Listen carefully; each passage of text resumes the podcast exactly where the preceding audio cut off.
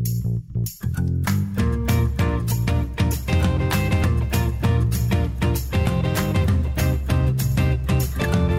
Welcome to the Mornings with Sue and Andy podcast for Thursday, October 21st. We begin with another conversation with one of the many new faces on City Council following Monday's civic election. Today, we meet Ward 5 Councillor Raj Dhaliwal. Next, it's a phenomenon that's been going on for years that you may or may not have noticed. We learn about shrinkflation, which involves some of our favorite products being downsized while we pay the same price as the previously larger sized portions. Are you getting enough hours of quality sleep each night? We speak with the Concord Concordia University sleep researcher who explains the importance of sleep to our overall health and to discuss whether or not it's possible to catch up on sleep. And finally, he's been called one of the 100 most creative people alive today by Entertainment Weekly magazine. We speak with Rick Miller, actor, writer, and director, about his latest production, Boom YZ, now playing at Theatre Calgary. Introducing Calgarians to the fresh batch of city councilors elected this week. It continues, and uh, this morning we're joined by Ward 5 City Councillor Raj Dhaliwal. Good morning, Councillor Dhaliwal. Good morning. Thank you for having me. Good morning to all your listeners. Oh, thank you so much. Uh, we're going to get into your inspiration to, to running uh, for City Council. We'll get there in a second, but the, the, the topic at hand that everybody is uh, kind of focused on right now, uh, kind of the election followed, is the controversy surrounding Ward 4 current councillor Sean Chu. What are your thoughts? Should Sean Chu remain? I mean, obviously, uh, we were wondering, uh, you know, the results of this recount, but uh, should he, uh, you know, come ahead with that recount? Should he remain Ward 4 councillor? Well, I was first of all, I was surprised and shocked what I heard, and uh, and I, I believe Mr. Chu have many questions to answer, and uh, those those answers are pending. And uh, from I ran on a campaign of inclusiveness and making especially cities safe for all, but most importantly for our women and girls. Girls, and uh, I hope Mr. Chu do, the right thing and step aside and let uh, let the investigation happen and uh, and give a chance uh, to someone uh, to represent Ward Four. Let's talk about that, Raj, a little bit more. When I go to your website, uh, listen, respect, empower, those are the first three words that you see. And, and even in your statement, you say Ward 5, one of the most diverse and dynamic areas in the city. So, what was it that inspired you to step up and to want to represent this ward? Well, I've been in the, uh, involved in the community for many years now, and I heard from people, many of them, especially after last year's hailstorm, they felt disconnected with the city council. They felt, uh, yes, uh, council was there with help, but it was a little late. Uh, but also last four years, uh, there was lots of good things done. So my inspiration was to move our Ward 5 forward and pick up what was done and build on it and make uh, Ward 5 uh, one of the best wards to live in and make it the it ward. That was my inspiration. All right, let's talk about, you know, we like to get to know the candidates and, you know, their background or their interests before going into office and, and even when you have free time. Raj, tell us about yourself personally. Yeah, I'm a, I'm a father. Uh, I'm a brother. I'm a husband. I'm a neighbor. I'm all of that. And uh, worked uh, for many years now and 10 plus years in, uh, in oil and gas sector. Um, I, yeah, as I said, I, I like spend my time with my family, give time to them, and uh, whatever time I can devote, I do it to the volunteerism. I've been volunteering with Calgary Public Library for many years now. I was on the board of Northeast Family Connections, where I was able to help many Northeast residents with their needs. So my my job is always to to build my community stronger and uh, and work with uh, with them shoulder to shoulder, whatever initiatives there are a fantastically diverse new council, many, many new faces, and I think that really pleases Calgarians as a whole. But what do you do, particularly you yourself, Raj? Oh, are you speaking to any of the old councillors, or how, how, do you get some uh, some help moving forward as to you know what your job is going to be like, what what how you're going to do the things that you're asked to do in the city? No, that's an excellent question, definitely, and that's I believe in collaboration. I believe in reaching out uh, to to everybody.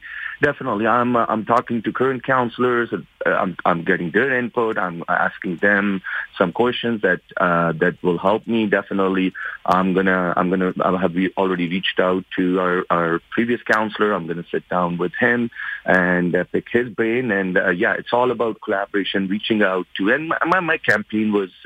Always, always uh, not about politics. It was always how can we uplift our community in Ward 5. Councillor while we all uh, you know have started new jobs, and we know the learning curve, the feeling of newness, and trying to get up to speed. Can you give us an idea of what's ahead in the next uh, days and, and, weeks for you, as far as you know, learning the position and, and getting things set up? Yeah, no, and uh, I think that this week is going to be mostly getting the oriented to how the city council is going to work. What are the protocols? What are the processes?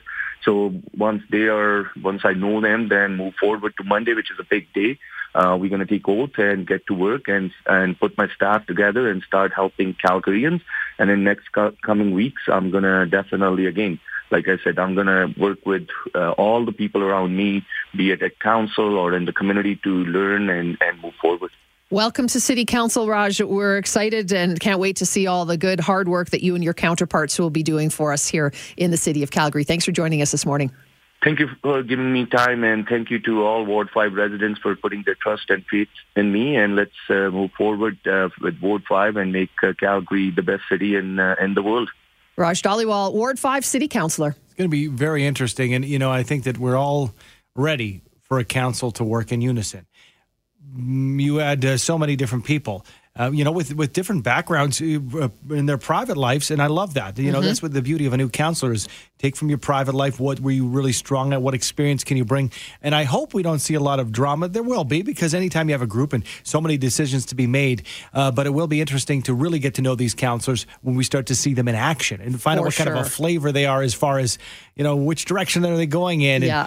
And, um, you know, and I, we've had to, uh, Diane Colley-Urquhart uh, you know, Ward 13 councillor who, who, who didn't make it on through. She was fab, fantastic, just fabulous. Worked so hard yeah, for the city, passionate absolutely. about her ward and the entire city of Calgary, and had a major health care, uh, you know, yeah. background before that. In fact, while in office, I think she ended up uh, assisting, or if not saving, the lives of a couple of people. Yeah, you're right. Um, so it, it's going to be. We're going to know these. We're, we're, introducing them this week on, on our program and on the drive with mm-hmm. Ted Henley but we're going to really get to know these names. We'll know them like the back of our hands in, in six months or a year. Packaging seems to be getting smaller, but the price isn't. Experts are calling this shrinkflation. And joining us to better understand why this is happening and what exactly is going on, we're joined this morning by Stefan Reed, who is the SVP Engagement Advisory Strategy and Practice Lead at Jackman in Toronto. Good morning, Stefan. Thanks for joining us. Hey, good morning. Pleasure to be here. Okay, so is that the gist of it? That the product stays, the the the product goes. I'll spit that out better. The price stays the same. The product gets smaller, and we, the consumer, gets ripped off. What exactly is happening here? Yeah, you you nailed it. I mean, your listeners will probably know about inflation, right? Where prices go up, so you end up paying more for the same thing. And shrinkflation is really similar to that. In fact, it's caused by a lot of the same factors, but rather than paying more money for the same amount, you pay the same price and get less stuff. And it does typically show up in manufacturers shrinking packages size. And that's why we get this sort of, you know, silly name of shrinkflation. Can we point, uh, Stefan, to where it started? Is there one, you know, a product line, if you will, or type of product that we started to see this first? Yeah, it's really been across the board. I mean, we've seen really high inflationary pressure on a lot of uh, the sort of input costs to food prices across the board. So whether that's, you know, the increased transportation costs because fuel prices are up, rising food commodity prices driven in part by things like fires and droughts here in North America or flooding in Europe, and of course increased labor costs. And all of that trickles through to manufacturers and they have really just a few choices, right? Do they swallow that cost and take the hit to their bottom line? Do they try to change up the ingredients, which is really complicated? Or do they raise the price or shrink the packaging, which is a little bit more sneaky, and hope that consumers won't notice. Yeah, and is that the thing? I mean, aren't we a little more savvy these days? And and and we're we can be very you know loyal to a brand, and we can also walk away from it pretty quickly. So do the companies hope that we just don't notice the product size is shrinking? I think that's a little bit of it. I mean, I was looking at an example of a couple orange juice manufacturers, and what they did is they left the like what we would see on the shelf. They left the bottle kind of looking the same, but they put a, a bubble in the bottom of the juice bottle, so they reduced the total amount of liquid that was in those bottles. Oh. And I have to look at that and think, yeah, they're trying to pull one over mm-hmm. on us. Mm-hmm. Trying to pull one over on us. And, and I wonder uh, if, if we could expect it to get maybe worse with supply chain issues uh, that we're hearing about. And, you know, people are saying that we should even start shopping as it's October 21st for Christmas stuff right now. Yeah, I think that's a really good point. You know, um, we're looking at what the Bank of Canada is going to do and how they're thinking about it. And they think that this is pretty transitory and so that it'll kind of work its way through the supply chains. But then you look at, well, you know, food prices are expected to cost the average family of four up to $700 more per year this year, which is the biggest increase we've ever seen. So it's hard for me to think that this is really going to go away. You know, we know from experience that once manufacturers can raise their prices or give you uh, less for more, it's really un- uh, unlikely that they're going to unwind that. So, Stefan, do, you, do we go for the generic products then? Is that a better buy for us? I mean, how consume, can consumers sort of get the biggest bang for their buck at this point if, if the companies are, are shrinking the product and still charging us the same? Yeah, I think there are a few good tactics. That's certainly one of them. You know, the private label alternatives that grocers will produce and put on their shelves. They're typically very similar products with similar ingredients, but at a lower price because you're not paying for that national brand premium. But there are other things too, like there are apps like Flipp and Save Whale, which will help you, you know, find coupons for your local uh, co-op or, or, or Safeway. And, um, you know, we're seeing a rise in what we're calling enjoy tonight uh, eating, which is really foods that are close to their uh, best before date. And there are apps like things like uh, Flash Food that will help consumers find those and purchase them at a lower price. Mm-hmm. And I think we're going to see a lot more adoption of those types of uh, behaviors from consumers. I mean, those are the deals to be had, Stefan. But I'm, I'm wondering we have to be our own advocates, and something that I do quite uh, frequently. For example, if you look at toilet paper, certain grocery stores will have the tag and the price, and then have the price per unit, so you know how much you're paying per roll, so you can really compare. Because if you're looking at a 24 pack versus an 18 pack or whatever it might be, we just really have to be more diligent. Is that the case? I think you're exactly right, and you know it's it's funny. Uh, it, grocers only have to do that type of price tag labeling in in Quebec. It's it's mandatory, but outside of Quebec they they don't have to. And so, you know, for me, I think this is a place where grocers can really start to show that they're on the side of the consumer by showing those per unit costs and being really transparent about what uh, what's actually happening. It's a fascinating discussion. I know our listeners are already starting to text in the products they've noticed where the packaging is getting smaller and the price stays the same. So thanks for joining us, Stefan. Appreciate your time. Hey, it was my pleasure. Thanks so much. Stefan Reed, SVP Engagement Advisory, Strategic Practice Lead at Jackman's Reinvents in Toronto. And have you noticed some products where the, the size of the, the packaging itself has gotten smaller, but you sure don't notice any decrease in the price? Bacon is the first one that comes to my mind. And somebody texted in about that this morning already, too. It used to be a pound of bacon. It's well, not anymore. 455 or now it's like what 375, 380. Uh, it's smaller and you can actually notice that uh, just because of the size of the pieces and if you're savvy it's in your hand you feel the weight. One of the areas I noticed the most and it was more seasonal. This is clear as day, but because it happens annually, I think a lot of people don't clue in the Halloween candy that we give out. Yes. The little mini bars, it's probably better for our health, although let's be honest. but if it takes now, if there's like half the size, I'm going to eat two of those little Mars bars. Right. But yeah, those were one of the first. And those candies and those chocolate bars aren't cheap, same price less chocolate. Yeah, uh, Marina is the one who said the bacon definitely gone from 500 to 375 grams. Somebody else just said Chips Ahoy, the cookies. Oh. Look how small oh. they are now. See, and I thought it was because my hands were smaller back then and they seemed bigger. And you know, other examples, potato chips. If you notice, there's less in the bag. The bag stays the same. There's just more air in it. Cereal boxes, they have certainly changed the size, the shape, they're, the they're amount. Thinner. They're thinner. And even although... the box is a different shape. Yeah, but they are but charging far more for cereal than they ever did. Um, orange juice, as, as uh, Stefan was just saying, putting a bottle, a bubble in the bottom of the bottle, so less looks, volume, oh, but looks yes. exactly the same. Yeah, curious. What, which ones are you seeing? What products have you really noticed over time that they've changed the packaging, made it smaller? You're getting less for sure, but same you're price. certainly paying the same price. Let us know. Text line always open 403 974 8255. You shrunk it. You know you shrunk it. Just tell me you shrunk it. I shrunk it.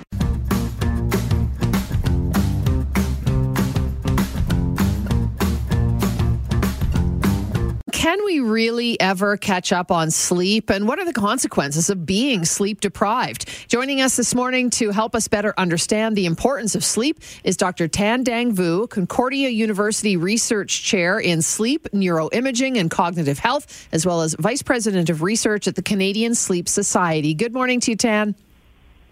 Good morning, Sue. Thank you so much for being with us. Uh, being in early morning radio, we whine a lot about being tired. So, my first question to Yeah. you is uh, explain a little bit about sleep debt and can we catch up on lost sleep?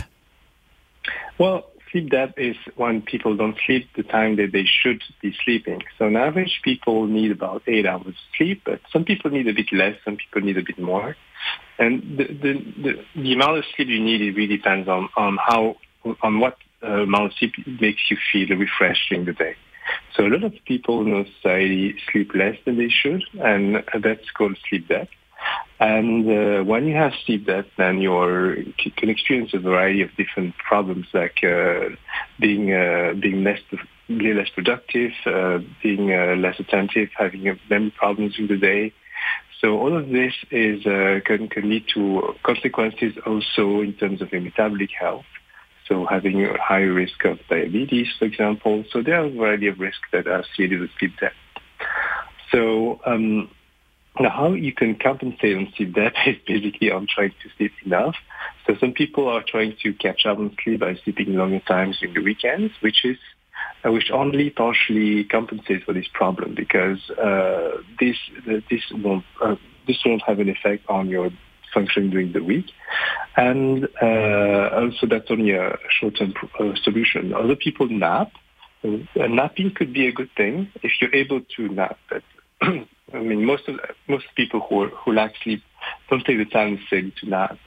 And nap can be also a double-edged sword because you want to nap uh, enough time, but not too long. Otherwise, you might uh, decrease your capacity to sleep at night as Right. well. So napping between 20 and 30 minutes is what usually is usually recommended uh, for an adult. So, Dr. Dang Vu, I'm wondering then, when you say that sleeping a, a tremendous amount more on the weekend it doesn't add to that quote unquote, like kind of a sleep bank, if you will, than napping does. Is that because the napping occurs the same day and it, that's added to the total, or trying to get it within that eight hours a day? Yeah, exactly. So that, that's, the, the, that's the reason. But even actually, if you do nap, we know from studies that you don't necessarily decrease the risk for uh, metabolic problems.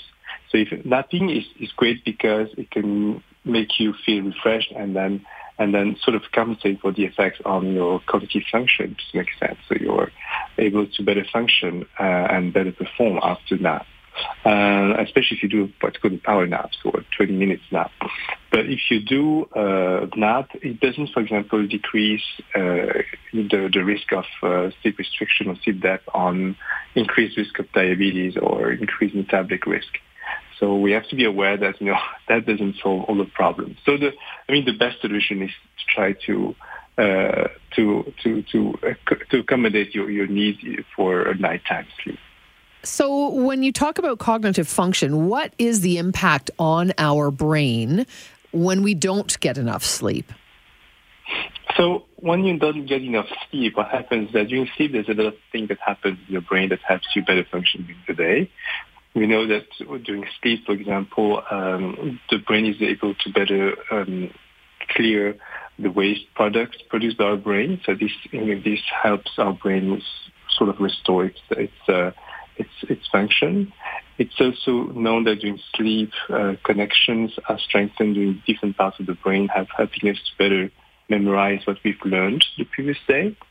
Uh, and, uh, and so all this is really happy, helping us um, perform uh, and be more atten- attentive, having better concentration, having better memory, having better capacity to make informed decisions during the day. I'm wondering, you know, we, we talk about the different effects of sleep on our life and, uh, you know, uh, maybe some health issues if we're not getting enough sleep. What about a connection between sleep and aging? Can we draw a parallel? Mm-hmm. Yeah, so that's a very good question. So during uh, when we uh, grow older, when we become uh, older, then what happens is that our sleep naturally changes. Our sleep becomes uh, less deep, more shallow, with more awakenings in the night. It becomes slightly shorter as well. So these are normal changes with sleep, and that shouldn't be a problem for most people. But of course, it puts uh, uh, it places older people at higher risk for sleep problems because sleep is more uh, vulnerable, more fragmented. Uh, and, and we know that, uh, or we think that some of the problems of uh, memory that can occur with aging, some, some, some even disorders of aging in terms of cognitive problems might be uh, increased by uh, poor sleep. So, um, so this is why, as we age, it's even more important to try to uh, respect a good sleep hygiene, a good sleep schedule, and take care of, uh, of, uh, of, of our sleep. Doctor, what's actually happening to our brain when we sleep? Is it doing any sort of regeneration, or what does it look like when, when the body is asleep? But what's the brain doing? So that so when when uh, when you sleep, our brain is not uh, shutting down. So our brain is actually re- reorganizing its activity. So instead of being active in different parts of the brain doing different functions differently, so our brain is basically uh, producing different rhythms that uh, reflect the fact that our neurons are discharging and and and and, and basically recovering uh, synchronously. So at the same time across a wide, across a large number of regions. So that different patterns of um, of uh, neural function makes us better uh, able to uh, remake, uh, re-strengthen connections to different parts of the brain. That's just one, one of those things. So that's what's called brain plasticity. So brain is, is basically functioning in different way, and that allows us to um, to better strengthen memories, for example. One last quick question here. Um, uh, can you give us just a, a, little bit of a checklist of those things we should have in order before we go to bed to help promote the best sleep possible and the most restful sleep possible to us? Yeah, so um, first thing is try to uh, first respect the regular sleep schedule because that helps our brain be informed of uh, of our timing of sleep and help us have a better sleep. So basically trying to get to bed at the same time and wake up at the same time, trying to get enough sleep opportunities, of course. So uh, eight hours uh, is the average for most people. It can be less, it can be more. Trying to um, trying to to also um, decrease our own stressful activities at night. So prioritizing and relaxing activities. So especially uh, trying to avoid things related to work. um, for example, I try to do uh, you know uh, reading, stretching, or anything that makes us more relaxed. Trying also to avoid uh, intense, uh, um, uh, you know, emotional experience, like you know, watching uh, intense movies mm-hmm. or being exposed also to a very bright light in the, in the evening. It can be problematic because it wakes our brain up. So, uh, so you know, prioritize dark environments, and of course for a sleep environment, uh, trying to, to sleep in a in a in a dark and silent place. Uh, uh, avoid having a TV uh, in your bedroom, for example, is also good because that can be a source of uh, of uh, stimulation if you're watching mm-hmm. some some some shows. So all the things that can help you uh, better sleep, and also uh, last but not least, trying to stay active in the day. Oh, yes. The physical activity is something that can also help you a good one. Uh, better sleep at night.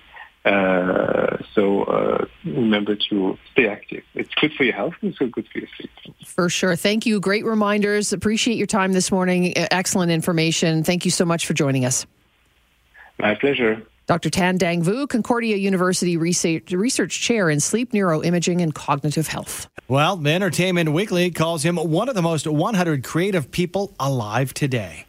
An actor, writer, and director, Rick Miller joins us this morning to talk about his new production, Boom YZ. Good morning to you, Rick. Good morning. You know, it's cliche when you say this is a show like you've never seen before. I'm going to describe it as a show like you've never seen before. Tell us about your solo show, Boom YZ. What can people expect at Theatre Calgary? Well, uh, it's the third part of a trilogy of shows that have all premiered in Calgary. Uh, Boom, Boom X, and Boom YZ, and they each cover 25 years of history and culture uh, through sort of a personal family lens. Boom was the story of baby boomers, and it uh, covered um, pretty much all the way to the moon landing. Boom X was uh, the Gen X story, of sort of seen through my own uh, upbringing, coming of age. And Boom YZ is the story of Generation Y, who are millennials, and Generation Z, who are kids born after millennials, so my kids.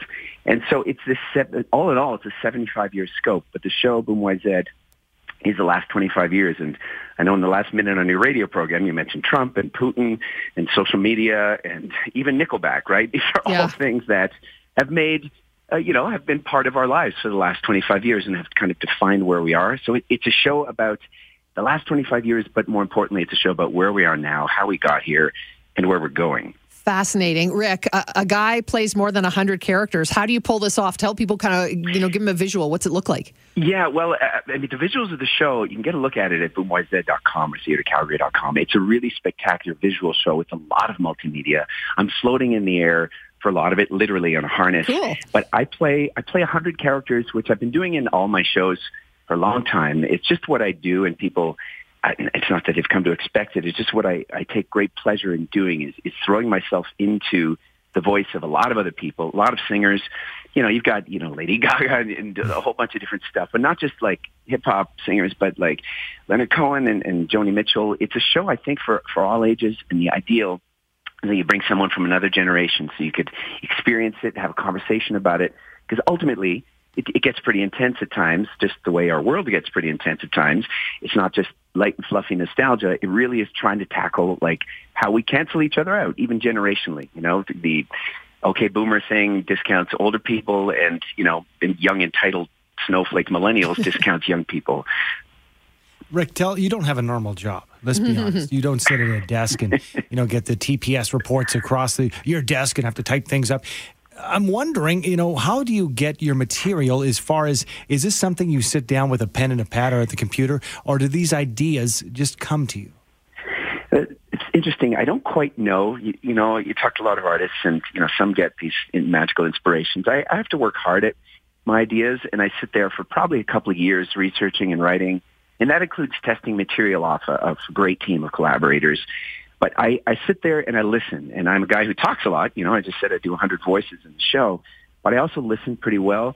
And I think as Canadians, we're, we're good listeners to our big neighbors down in the south. We watch, hopefully we learn, try not to imitate too much of what they do badly. And I don't know, I just kind of take it in and then assemble it and create this. It's like um, a, a bit of a time capsule a multimedia time capsule that I then inhabit. I then go and play everybody in the documentary. And that takes a few years of getting it right. But when it, when it, when it is right, it really is quite unique. This, this show is going to be unlike even the first two shows in the trilogy, which you don't have to have seen at all.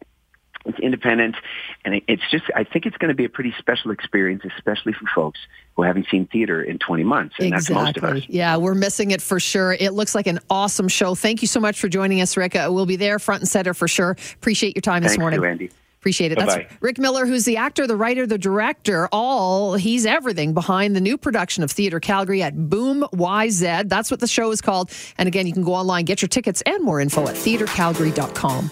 Thanks for downloading and listening to the podcast. Don't forget to subscribe, rate, and review for free at Apple Podcast, Google Play, or wherever you find your podcasts. And tune in to Mornings with Sue and Andy from 5:30 to 9 every weekday morning on 770 CHQR.